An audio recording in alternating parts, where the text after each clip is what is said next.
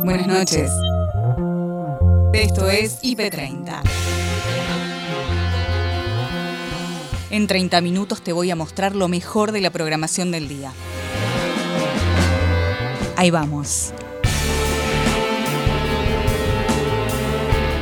En el IP30 de hoy, mi ley, el voto bronca se instala para no aceptar lo que pasó. Esa idea la impulsa ¿sí? determinado espacio político, para no querer aceptar lo que pasó. Entonces, yo lo que digo es, hay un descontento, pero digo, eso podría haber sido capitalizado por otras fuerzas que regularmente capitalizan eso, y no se dio en la izquierda, sino se dio... hizo una buena elección. No, está bien, bueno, pero, pero convengamos que respecto a, a otras situaciones y con este contexto debería haber sido muchísimo más. Ley de acceso a la tierra, reclamo y acampe. La ley se presentó en octubre del año pasado, de hecho tuvimos el, el apoyo del Ejecutivo en una reunión que Alberto Fernández nos dio en febrero de este año, en el cual se comprometió a que la ley avance. Eh, sigue teniendo estado parlamentario, le asignaron dos comisiones, pero no, todavía no tenemos ni siquiera el dictamen eh, unificado de esas comisiones. O sea, adentro del Congreso no avanzó nada. Decime que no estamos soñando. Nuevas medidas sanitarias. Escucha. Levantamos la obligatoriedad del uso de tapaboca al aire libre circulando y sin personas alrededor, sin eh, contar con aglomerados de personas, continúan eh, recomendándose la obligatoriedad del tapabocas, por supuesto, en todos los espacios cerrados y en todas las actividades donde, aunque estemos circulando y solo, haya mucha gente alrededor. Con historias innecesarias se hizo popular. Mirá, las empecé a hacer para, para Instagram 2018, aprox, eh, con historias muy simples, ¿viste? Historia del bidet, del papel higiénico, de algunas eh, galletitas, cosas similares. De repente empecé como a hacer cosas un poquito más largas, un contenido más eh, elaborado, si se quieren, eran tan solo cosas de uno o dos minutos. y un día Paulina Cocina me, manda un mensaje, a quien le mando un saludo y la, adoro con, con, todo mi corazón. me dice, subilo a YouTube que puede funcionar. Antes de terminar la jornada en IP Central, Noelia Barral Grigeri y Gabriel Sued te cuentan por dónde pasa la noticia hoy. Habló también esta mañana el gobernador de la provincia de Buenos Aires, Axel Kisilov, un ratito después del anuncio de Mansur y Bisotti, eh, también contándonos novedades sobre lo que, lo que van a ser las próximas semanas en la provincia de Buenos Aires. La cadena de causalidad es vacunas, menos casos, y entonces más aperturas. Hoy es el día de la primavera, estamos anunciando que vamos a tomar lo que ha anunciado hoy el Gobierno Nacional en la provincia de Buenos Aires, vamos a tener una primavera de aperturas, una primavera de salida de la pandemia y hoy es importante decirle a todos y a todas feliz primavera con el resultado de este inmenso esfuerzo que vuelvo a agradecerle a todos los trabajadores y trabajadoras, pero sobre todo al pueblo de la provincia de Buenos Aires. Bien, vamos a repasar las medidas de la provincia de Buenos Aires para también tener en claro cuál es el nuevo panorama en territorio bonaerense. Eh, la más importante quizás, vacunación libre para mayores de 50 años que necesiten la segunda dosis. La primera ya estaba habilitada, ahora para aquellos que necesiten segunda dosis, mayores de 50 ya pueden ir a vacunarse sin ningún tipo de turno. También vuelve el almuerzo en los comedores escolares, una medida muy importante, sobre todo para las familias que necesitan este refuerzo, este apoyo de parte de la provincia de Buenos Aires. Retoman todas las escuelas la provisión de almuerzo en los comedores. Y esta cuestión eh, con la que la provincia intenta revertir lo que había sido la política eh, que privilegió el cuidado sanitario sobre la presencialidad escolar, ahora con eh, refuerzo escolar presencial los días sábados eh, e incluso también se plantean la posibilidad de algún contraturno en la semana. Efectivamente. Bueno, ahí están las medidas de la provincia de Buenos Aires y habló Horacio Rodríguez Larreta, jefe de gobierno de la ciudad. Ya lejos quedaron ¿no? los anuncios tripartitos. Hoy eh, Nación anunció por su lado, después se sumó eh, Kisilov un rato después, y la reta que ya había anunciado varias flexibilizaciones, no le quedaba yo mucho no lo por sabía, anunciar. pero en la ciudad ya se permitía boliches con hasta 6.000 personas. Claro, bueno, no lo sabemos porque no, no, no, quedó us- no en- utilizamos. Claro, no, no, estamos un poco grandes. Pero fíjense cómo la reta eh, le da respaldo a las medidas del gobierno nacional. Estamos en una situación sanitaria mucho mejor. Obviamente la pandemia no ha terminado, tenemos que seguir cuidándonos, pero estamos en otra etapa. Acabamos de escuchar, y la verdad que con, con satisfacción, como el Gobierno Nacional de alguna manera acompa- acompaña o sigue en la línea de medidas que nosotros ya venimos tomando hace varias semanas, algunas hace meses, en términos de ir volviendo a las actividades de manera normal, sin aforos, incluso flexibilizando el tema de, el tema del turismo, de- para que más gente pueda venir, disfrutar y obviamente generar trabajo en la ciudad de Buenos Aires.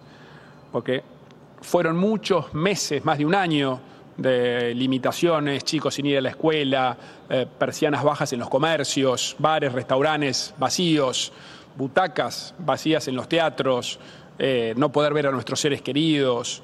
La verdad que fue duro.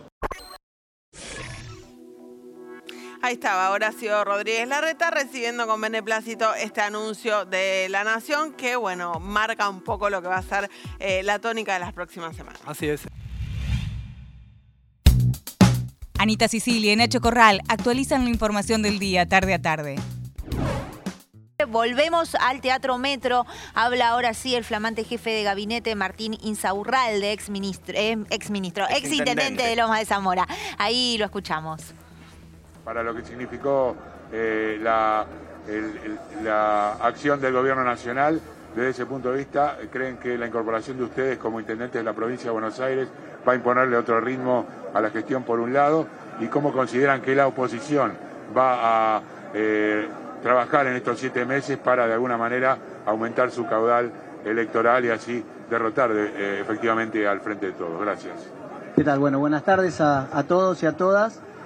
Primero que estamos muy agradecidos y muy contentos, tanto la ministra de Gobierno, Cristina Álvarez Rodríguez, el ministro de Infraestructura de la provincia de Buenos Aires y quien les habla, estamos contentos de haber sido convocados por nuestro gobernador para colaborar cada uno de nosotros en nuestras áreas que nos tocan.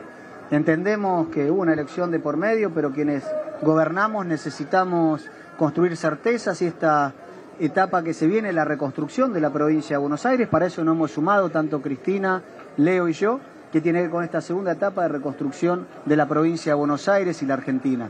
Tuvimos una etapa muy difícil desde ese 10 de diciembre del, del 2019, que comenzó con un trabajo muy difícil, reconstruir una provincia quebrada, una Argentina quebrada, y a los tres meses tuvimos una pandemia que por suerte hoy estamos saliendo.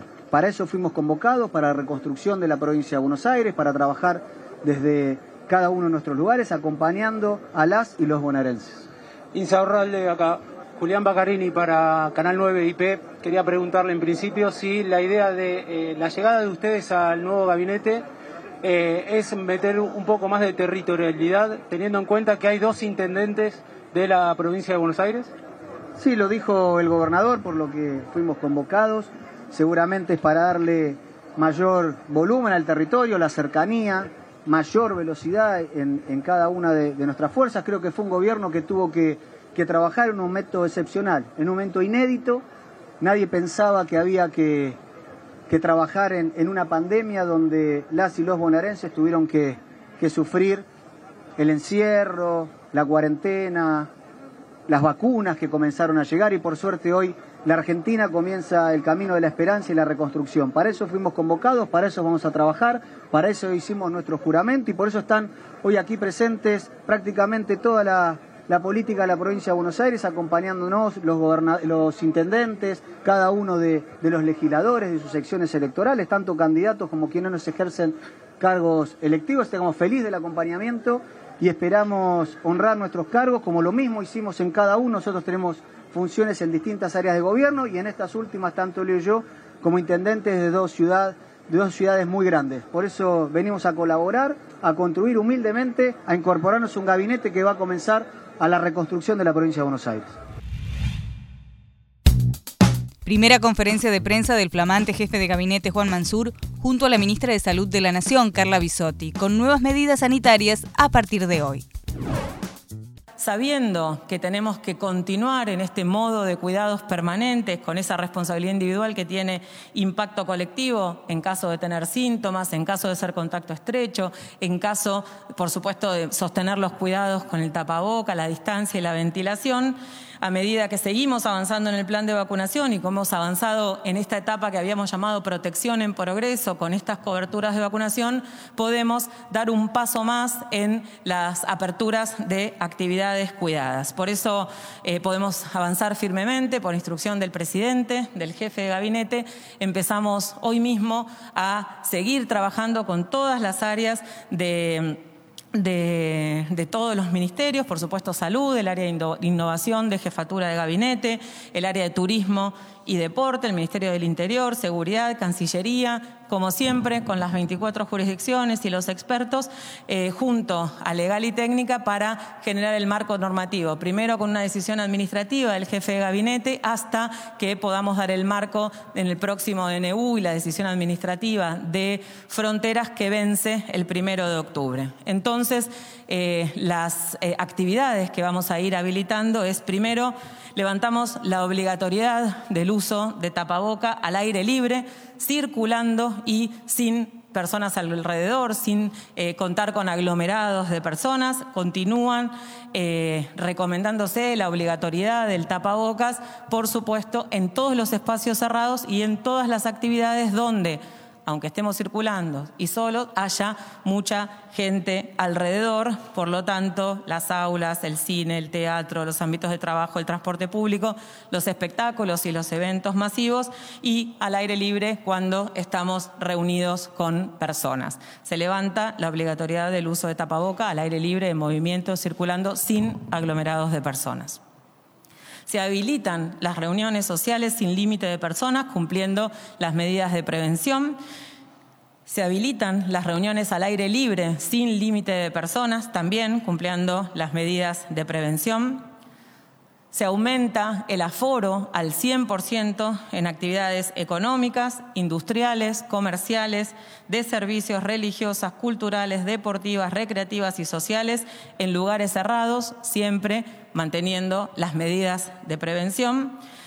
Se autorizan los viajes de jubilados y jubiladas que estaban empezando a realizarse y también se habilitan a través de eh, la decisión administrativa o el DNU los viajes de egresados y egresadas y viajes grupales eh, con los protocolos específicos de lo que significan viajes de egresados eh, grupales que se trabajaron, digamos, con, con todas las áreas se autoriza eh, las discotecas con un aforo del 50% y para personas que hayan completado el esquema de vacunación 14 días o más, hace 14 días o más.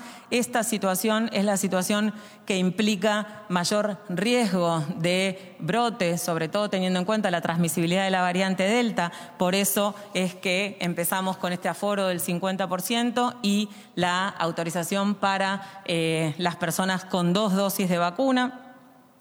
Lo diferenciamos de lo que significan los salones de fiestas, que son eventos más esporádicos, particulares. Los salones de fiesta, bailes o actividades similares se habilita para personas que acrediten el esquema completo de vacunación o una persona que tenga eh, al menos una dosis y un test diagnóstico negativo.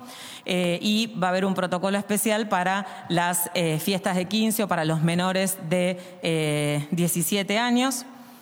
En relación a los eventos masivos, que son de más de mil personas, al partir del primero de octubre se habilitan con un aforo del 50% y trabajaremos con los actores involucrados para los requerimientos en relación a, ese protocolo. Acampe de la Unión de Trabajadores de la Tierra frente al Congreso, Rosalía Pellegrini cuenta cuál es el reclamo de los productores. La ley se presentó en octubre del año pasado, de hecho tuvimos el, apoyo del Ejecutivo en una reunión que Alberto Fernández nos dio en febrero de este año, en el cual se comprometió a que la ley avance. Eh, sigue teniendo estado parlamentario, le asignaron dos comisiones, pero no, todavía no tenemos ni siquiera el dictamen eh, unificado de esas comisiones. O sea, adentro del Congreso no avanzó en nada. Eh, nosotros entendemos que ahora es cuando, en un momento aparte que hay una problemática con respecto a los alimentos, al precio de los alimentos, bueno, que las familias que producimos alimentos para el mercado interno, para el pueblo argentino, tengamos acceso a la tierra, va a tener un impacto en el precio final de los alimentos. Por eso insistimos que la ley de acceso a la tierra es una reforma concreta, una política pública concreta para la Argentina de hoy, algo posible, que, que tenemos que avanzar con ese tipo de, de, de, políticas públicas, ¿no? Rosalía, hay un gran porcentaje de la tierra en la República Argentina que está siendo explotada, por llamarlo de alguna manera, por eh, tan solo el 1 o el 2% de los productores, ¿no? Exactamente, y a ese número lo que contrasta es que nosotros, que somos el sector que produce el 60% de los alimentos que todos los argentinos comemos, de nuestro sector solo el 13% accede a la tierra. O sea, estamos hablando que, por ejemplo, en el cinturón hortícola de donde venimos, cada 10 familias, solamente una o dos llega a poder comprar tierra propia. Por eso,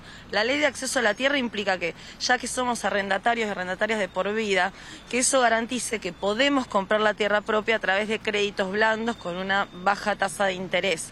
O sea, es, es una ley eh, que implica poder comprar la tierra, digamos, ¿no? No estamos hablando nada que ponga en peligro eh, los poderes económicos ni, ni la estructura en la cual vive esta sociedad. Eh, pero bueno, no sé, muchas veces nos sentimos olvidados, ¿no? Somos los que hemos sido solidarios y solidarias con todas las luchas, haciendo verdurazo, regalando verdura y sin embargo todo sigue igual. Bueno, hoy continúa el verdurazo, van a estar regalando y también se viene un florazo para el día de la primavera, me contaba. Sí, bueno, para nosotros también es un cambio de ciclo. Ahora en la primavera viene la plantación de todo lo que es eh, verdura de fruto, tomate, berenjena, zapallito. Hoy arranca un nuevo ciclo anual y lo queremos también celebrar regalándole flores a la gente. De hecho, él ya está esperando verdura, le queremos dar, pero dijo, estoy esperando que vengan las flores por el día de la primavera para regalarle a mi mamá de 90 años. Así que bueno, nada, también un poco de alegría. Bueno, Rosalía, muchas gracias. ¿Y hasta qué hora van a estar hoy?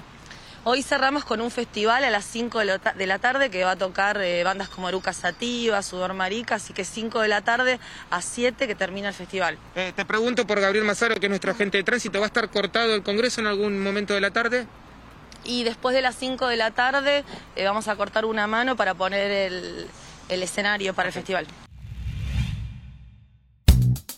Javier Milei, candidato a diputado nacional por la Libertad Avanza en Ciudad de Buenos Aires, visitó los estudios de redacción IP. Conversó con Andrés, Leandro y Patricia el por qué hizo una buena elección en las PASO y lo que aspira para las generales.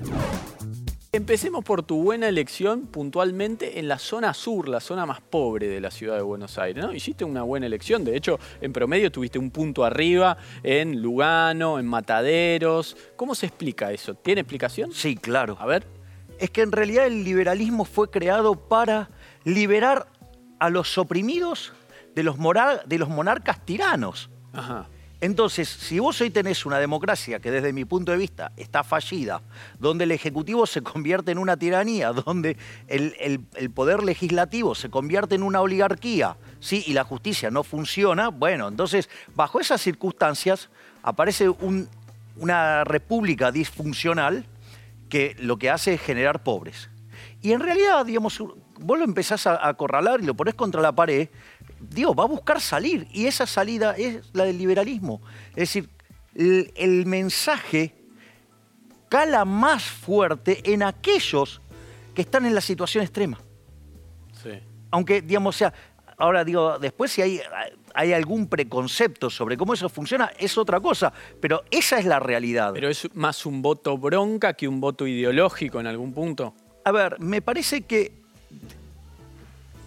el voto bronca me parece que es una descalificación. Sí. Digamos, No, bueno, un voto enojado con el gobierno, no, no, con los gobiernos. Que lo has hecho vos. Sí, sí. Digo, porque no sos vos el que está impulsando la idea del voto bronca. No, se dice. Bueno, digo, pero alguien lo mueve. Esa idea la impulsa ¿sí? determinado espacio político, para no querer aceptar lo que pasó. Entonces, yo lo que digo es, hay un descontento, pero digo, eso podría haber sido capitalizado por otras fuerzas que regularmente capitalizan eso, y no se dio en la izquierda, sino se bueno, dio... hizo una buena elección.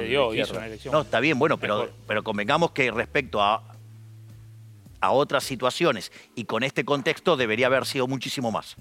Bueno, crecieron Y la- los dos. La Crecieron ustedes creció y la mucho y izquierda. vos sos un fenómeno que, que, que logró juntar 14 puntos de, sin Ahora, venir de la política. Javier, el, el otro día entrevistábamos acá al padre Pepe, eh, un, un religioso que tiene una, una visión territorial importante y está en el, en, el, en el territorio.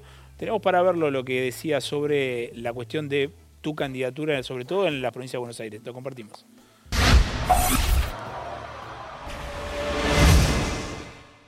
Palpás enojo también y, y- y, eh, yendo un poquito más allá, una especie de simpatía con una figura que tiene un discurso muy antipolítica, que es Javier Milei. ¿Palpaste esto en, en la Cárcova, por ejemplo? No, no, no, acá no. En, en- en- en la- en el Gran Buenos Aires eso realmente es, más bien se lo conoce, yo creo que la gente no lo conoce más que por eh, la televisión. ¿no? Acá no, e- e- ese tipo de planteo en los barrios populares no existe. Estos fenómenos, por ejemplo, ni, ni se da, no, no, no, no tienen ningún tipo de, de presencia. en los barrios.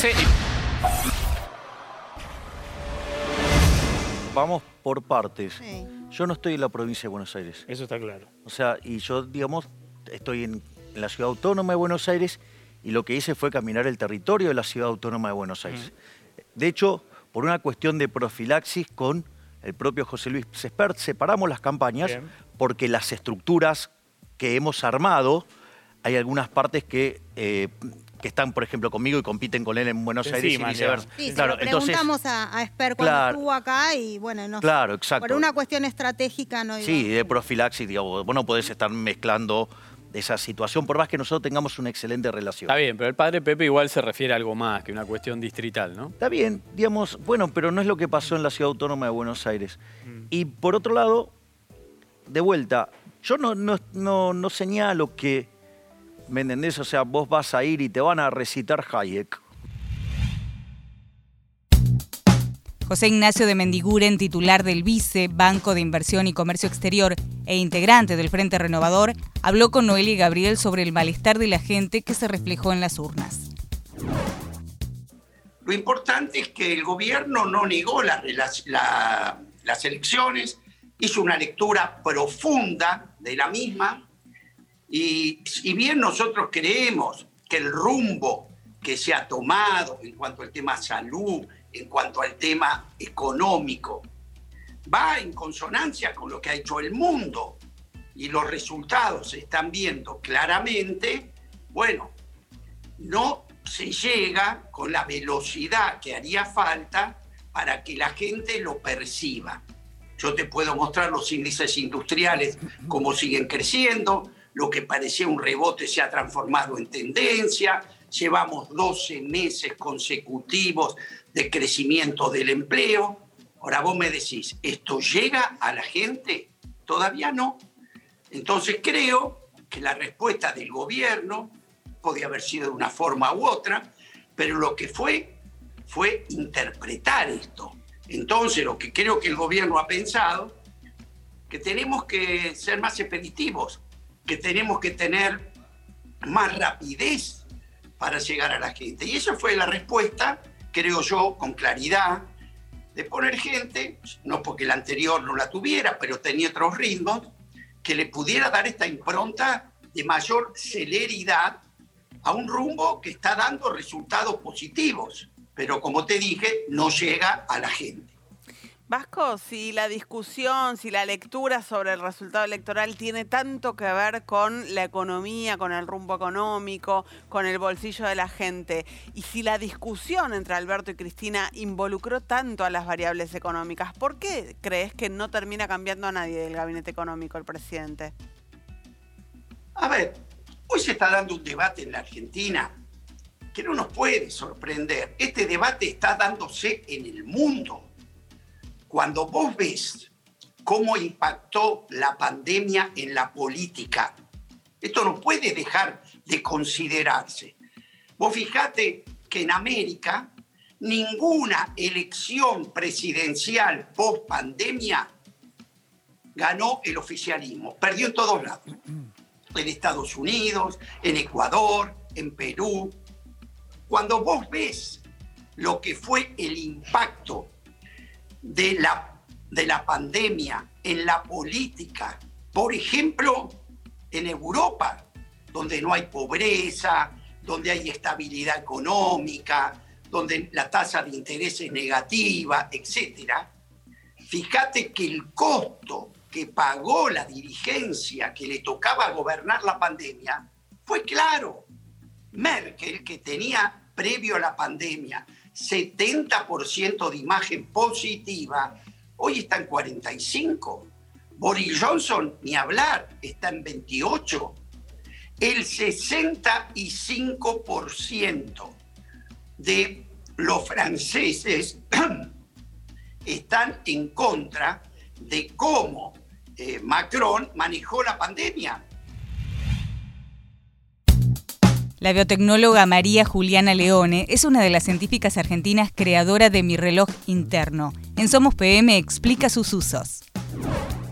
Esta app surgió en el contexto de la pandemia porque cambiaron muchos de nuestros hábitos, los hábitos que justamente afectan a nuestro reloj interno. El reloj interno es básicamente un mecanismo que nos permite cambiar a lo largo de las 24 horas, ¿no? Y hay personas que son más matutinas, otras que son más nocturnas, y eso tiene que ver con, con este reloj interno, con este reloj que mide las 24 horas del día, ¿no? Mm. Y en la pandemia cambiaron justamente hábitos como la exposición a la luz natural y, los, los, horarios regulares de nuestras actividades, y por eso surgió, surgió la idea de, de generar esta aplicación que justamente sirve para, tratar de alinear o de coordinar nuestros hábitos con, nuestro reloj interno, para, para generar estos, estos ritmos circadianos más saludables. Y entiendo yo que, bueno, obviamente debe haber cosas que todo el mundo comparte, pero también hay cosas específicas, ¿no? Del ritmo de vida de cada persona, incluso del país en el cual vivís, con los horarios que tenés, por ejemplo, para cenar, para acostarte, para levantarte. ¿Cómo es que funciona esta aplicación en este sentido? Para que cualquier persona la pueda descargar y le sea funcional. Perfecto, sí, totalmente. Estas, estos hábitos, estos, este, el descanso en general se modula por muchos factores y uno de ellos es, nuestros hábitos, ¿no? Y los hábitos cambian mucho con la cultura, con, el país en particular. Acá en Argentina, por ejemplo, somos mucho más nocturnos que en otros países y entonces esta aplicación tiene de, particular que está basada en datos, en evidencia tomada acá a nivel local, ¿sí? a nivel de nuestro país. Nosotros recolectamos datos el, año pasado y con esa información generamos el algoritmo o el motor de esta aplicación, que en última instancia lo que hace es generar recomendaciones personalizadas basadas en la edad, el género y en los hábitos de cada uno de los usuarios y usuarias. Y en función de eso, entonces les va, les va a poder brindar recomendaciones para mejorar el descanso en función de lo que hacen y en función de cada uno de los, de las usuarias o usuarios que, participen, ¿no? Claro. María, ¿notaron que en algún rango etario en particular eh, estuvo más afectado el tema del sueño? A ver, en, este, en, esta, en este proyecto en particular nosotros no comparamos con lo que pasaba antes y durante la pandemia, ¿no? Nosotros justamente la idea de la aplicación fue evaluar cómo estaba en los distintos, en los distintos rangos etarios, pero dentro de cada rango etario y dentro de cada género, comparar para ver qué hábitos son los que están asociados a un mejor descanso, ¿no? Y ese es el objetivo final de, la aplicación que genera estas recomendaciones, ¿no? Puede participar de nuevo cualquier persona que, viva en Argentina, que tenga al menos 13 años y que tiene que llenar unas, unas preguntas, obtiene estas recomendaciones y un resumen o un estado actual y en función de eso puede seguir las recomendaciones durante unos días y luego volver a utilizar la aplicación y de esa manera ver si eh, mejoró su descanso, ¿no? Ese es como el objetivo final. El youtuber chaqueño se tomó el café del día con Nico y cuenta cómo empezó a hacerse popular. Hizo historias innecesarias. Mirá, las empecé a hacer para, para Instagram 2018, aprox, eh, con historias muy simples, ¿viste? Historia del bidet, del papel higiénico, de algunas eh, galletitas, cosas similares. De repente empecé como a hacer cosas un poquito más largas, un contenido más eh, elaborado, si se quiere, eran tan solo cosas de uno o dos minutos.